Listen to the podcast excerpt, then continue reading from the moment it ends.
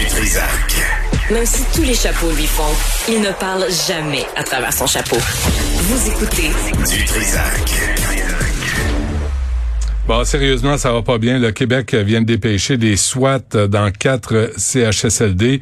On, parle d'équipes spécialisées en matière d'infection et euh, parce que perte de contrôle d'éclosion de COVID-19. Euh, il y a un CHSLD en Estrie, un autre à Québec, un autre au Saguenay-Lac-Saint-Jean, puis un autre en Montérégie. Avec nous, euh, il est gériatre et porte-parole du collectif, Action COVID. Régent Hébert. Docteur Hébert, bonjour. Merci d'être avec nous. Benoît. Euh, est-ce que ça, est-ce que ça vous inquiète ça, que qu'on dépêche des équipes spécialisées pour intervenir dans quatre CHSLD Ben Écoutez, euh, c'est un peu tard parce que l'éclosion à Lambton, elle, elle, a débuté à la fin août, donc c'est deux mois. Et euh, là, on débêche des pompiers, alors qu'on devrait, dans toutes les CHSLD, avoir des équipes de prévention des infections, médecins, infirmières, gestionnaires, qui euh, s'assurent qu'il y ait les moyens de prévention euh, nécessaires et qui s'assure qu'on réagisse rapidement lorsqu'il y a une éclosion.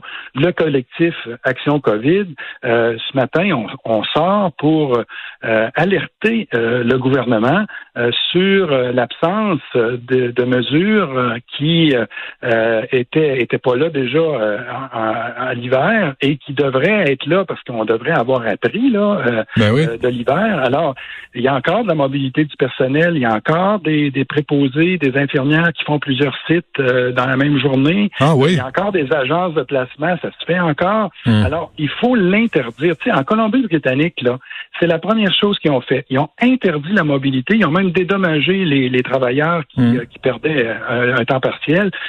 et, ils ont eu 0,6% de décès dans les CHSLD. Nous, on a eu 10% c'est 15 fois plus euh, de décès dans nos CHSLD lors de la première vague. Il faut absolument que ça se reproduise pas dans la deuxième vague et c'est pour ça qu'on on alerte actuellement euh, le gouvernement et la population sur euh, les les enjeux actuels là, qui euh, ne semblent pas être euh, avoir été pris avec avec euh, autant de, d'agressivité qu'on le fait lorsqu'il y a des problèmes à l'hôpital. OK, juste, juste une parenthèse, docteur Hébert. Collectif Action COVID, là, c'est composé de qui au juste? Là, vous parlez au nom de qui?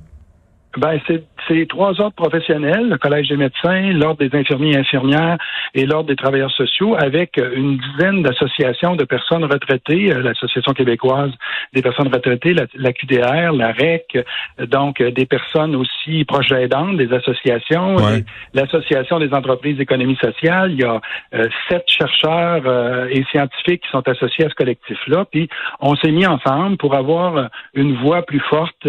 Et la semaine dernière, ben, on sort sur les soins à domicile qui mhm. nous apparaissent aussi être dans l'angle mort lors de qui lors de la deuxième vague. Ils l'ont été dans dans la première vague et on aura d'autres interventions sur d'autres enjeux là euh, qui sont liés à la COVID et à la réponse de la santé et des services sociaux à cette crise là. C'est quand la dernière fois, docteur Hébert, vous avez rencontré euh, docteur Arruda ou euh, Christian Dubé, ministre de la santé? Ben, j'ai jamais eu le plaisir de rencontrer. On vous, euh, vous représentez tous ces gens-là qui sont impliqués dans le monde de la santé et personne ne, vous appelle, personne ne vous consulte, personne ne vous dit avez-vous des idées? Parce que Christian Dubé et François Legault l'ont dit en, en, point de presse. Si vous avez des idées, n'hésitez pas à nous le dire. Ben on a on a des idées puis on espère on a envoyé une lettre au cabinet du premier ministre puis aux deux ministres euh, de la santé et des aînés qui sont concernés. Euh, on est disponible pour aller les rencontrer. Nous tout ce qu'on veut c'est d'être capable euh, de conseiller euh, le gouvernement pour qu'on évite à tout prix euh, les erreurs qu'on a fait lors de la première vague. Erreurs tout à fait légitimes. Mhm. On ne le savait pas. C'est une nouvelle crise. Bon, mais il faut pas répéter les mêmes erreurs, comme euh, je le disais ce matin dans la lettre. L'homme est le seul animal qui trébuche deux fois sur la même pierre. Puis il faut, il faut, il faut faire en sorte que ça arrive pas dans nos CHSLD. Ok, mais, mais, disons que c'est ici que ça se passe, Monsieur Hébert. Là, puis on, vous, vous leur dites quoi si vous les rencontrez? Qu'est-ce que le plan de match là, que vous devriez définir, voici, euh, voici euh, ce plan de match. Alors, le plan de match, ça commence par la gestion. L'encadrement dans un CHSLD, le gouvernement a annoncé qu'il y aurait un gestionnaire dans chacun des, des CHSLD. C'est pas encore complété et il faut donner du pouvoir à ce gestionnaire-là. Il faut que ce soit un cadre supérieur. CHSLD, en période de crise, ça gère localement.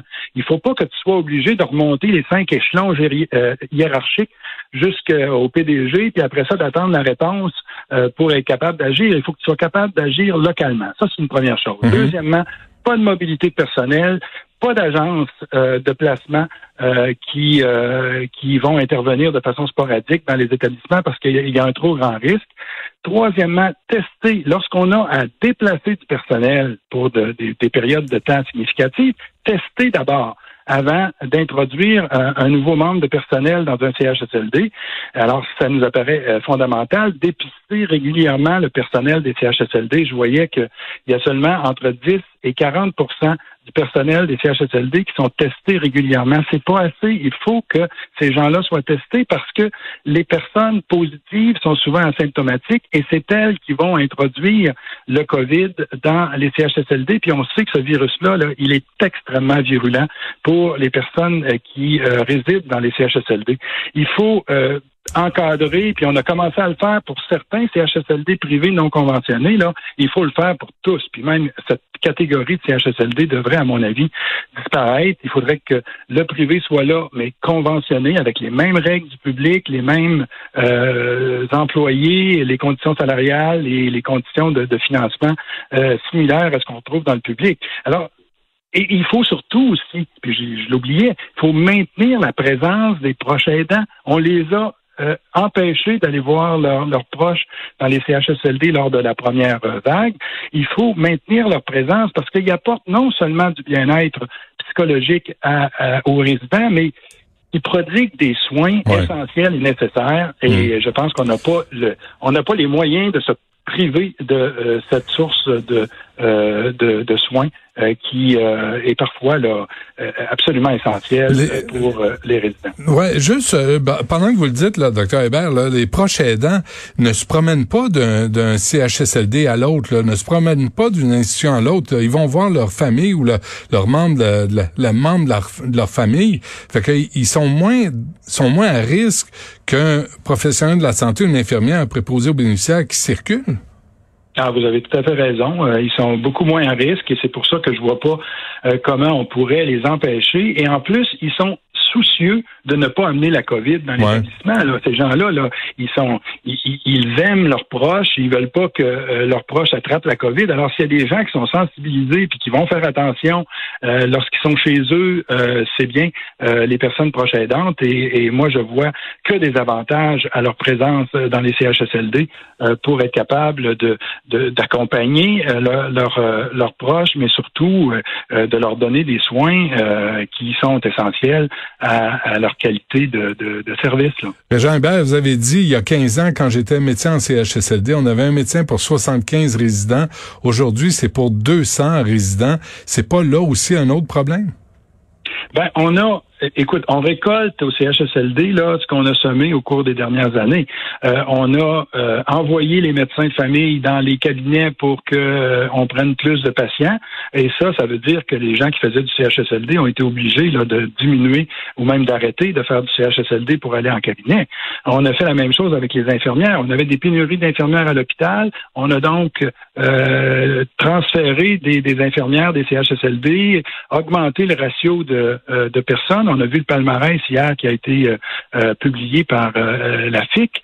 et donc, on se retrouve avec un encadrement médical et infirmier qui, même avant la pandémie, était insuffisant. Et là, avec la pandémie, là, c'est c'est tout à fait, ils sont débordés et, c'est c'est catastrophique. Alors, il faut donc, mais ça c'est à plus moyen terme, à court terme, il faut qu'on ait les infirmières qu'il faut et les médecins qu'il faut euh, dans les CHSLD, mais à plus long terme, il va falloir se doter de normes, de guides de pratique pour avoir des ratios de personnel qui soient raisonnables, qui soient basés sur des données probantes euh, en comparaison avec d'autres provinces, avec d'autres pays, et qu'on puisse, à long terme, euh, pouvoir rénover les CHSLD qui sont vétustes. Il y en a qui ont encore des chambres multiples, des salles de bain partagées, pas de climatisation, une ventilation qui, qui date du siècle dernier.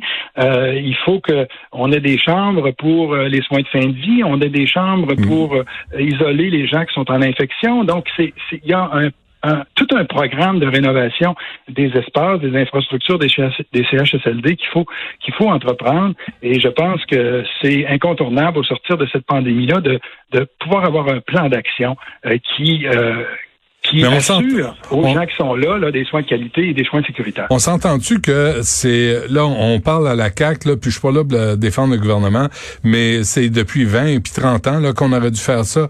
Quand vous parlez de, des CHSLD vétustes, euh, vous avez été ministre de la santé vous, euh, tu sais, il y a, y, y a des il y a des choix qui ont qui ont été faits qui ont pas été faits là dans et là on hérite de tout ça présentement puis il faut tout régler d'un cas, c'est impossible.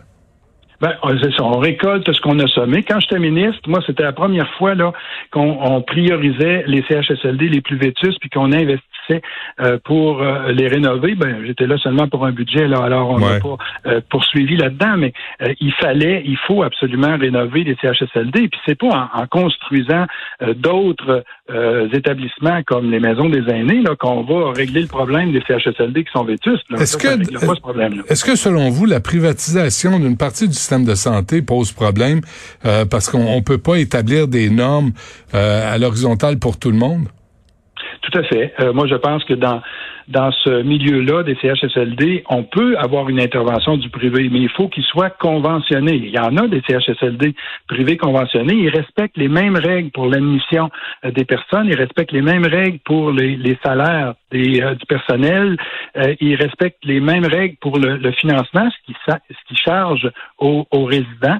Et ils sont donc considérés avec les mêmes processus d'accréditation et, de- d'agrément que les CHSLD publics. Il n'y a pas de place là-dedans pour du privé non conventionné. Et euh, le CHSLD Aaron là, est là pour nous le rappeler. Je pense que Ouais. il faut éviter que des situations comme ça se répètent. C'est le, le rôle de l'État fondamentalement de pouvoir s'assurer que l'ensemble des CHSLD répond à euh, des normes de qualité euh, minimales et il va falloir les définir, ces normes de qualité-là. Combien ça prend d'infirmières par, par 50 patients? Combien de médecins? Combien de, de, de préposés? Et il faut arrêter de minuter les préposés pour dire, ben, c'est huit minutes pour te donner un bain, puis Mhm. tu fais en plus longtemps, tu fais pas une bonne job. Ben oui. Les préposés, ils sont là non seulement pour donner des soins, mais ils sont là pour accompagner là, Mm. les gens qui sont les plus en contact avec les résidents. Et ça, c'est une partie de leur tâche qui est extrêmement importante et qui va être négligée, a été négligée. Et c'est pour ça que les préposés, là, ils sont pas très valorisés. C'est pour ça qu'on a des problèmes de, de recrutement, de rétention des préposés, parce que faire quelque chose de minité comme si on était sur une chaîne de montage, là, ça intéresse personne. Mm. Et euh, il faut absolument que ce travail-là soit non seulement mieux payé, ça on a fait des, des progrès là-dessus, mais aussi mieux valorisé, qu'on euh, qu'on reconnaisse leur rôle dans euh, les CHSLD, leur rôle d'accompagner les personnes et de pouvoir introduire un peu d'humanité dans euh, ces milieux de soins. On reste, euh, en conclusion, euh, docteur Hébert, là, on reste toujours sur le sujet, là, à 1000 cas environ par jour. Là. Puis là, on voit que c'est, c'est, c'est, comme un plafond, un plancher, une ligne droite. Là, il n'y a pas de courbe. Là. Ça, ça fléchit très peu. Est-ce qu'on devrait, puis là, je viens de parler à M. Bédard, là, qui parle au nom des restaurateurs, qui dit, hey, nous, on est en train de crever de faim, euh, puis on ne sait pas si on va pouvoir rouvrir. Votre, vous, là, vous êtes un citoyen, là, des fois, vous allez au restaurant. Comme, euh, comment, comment vous voyez ça? Là? Comment, quelle devrait être Est-ce qu'on confine tout? Si ça reste à 1000 cas par jour, est-ce qu'on confine serré? Est-ce qu'on rouvre les salles à manger parce qu'il n'y a pas de données particulières sur les éclosions dans les restaurants? Qu'est-ce qu'on fait? Ben, écoute, Benoît, moi, je me prononcerai pas sur des choses qui sont en dehors de ma compétence. Je vais laisser les gens en santé publique euh, être capables de suivre et de prendre les décisions euh, nécessaires. Je pense que euh, Dr Arruda et toute son équipe euh, euh, ont les compétences pour prendre ces décisions-là. Il y, a, il, il y a aussi les gyms qui ont été fermés dans les zones rouges et, et je pense que la pratique d'activité physique est aussi un, un, élément extrêmement important pour la santé globale des individus. Alors, j'espère que euh, on pourra réouvrir les gyms dans une dans un, un avenir très près, très prochain, Mm. et que bon les les endroits de socialisation euh, comme les restaurants euh, pourront euh, réouvrir. Puis les salles de spectacle aussi. Là, quand je vois que les gens sont pactés dans des avions et qu'on permet pas d'avoir des salles de spectacle où on, on ménage des, des sièges libres entre entre les personnes, c'est c'est difficile à comprendre. Alors, il va falloir que on, on, réfléchisse davantage sur euh, ces mesures-là et je laisse euh, au bon soin des spécialistes en santé publique là, euh, de pouvoir éclairer le gouvernement sur les gestes à poser. Sage réponse, sage réponse. Mais là, moi, j'espère que le, la santé publique ou le ministère de la Santé va, va vous appeler. Là. Vous êtes porte-parole collectif Action COVID. Ce que vous nous avez dit là en 15 minutes, docteur Hébert, c'est comme un plan de match cohérent face à la COVID-19. Moi, j'aimerais ça savoir si les, les, les les intentions du gouvernement se collent à ça, si on se rapproche de cette façon de faire-là?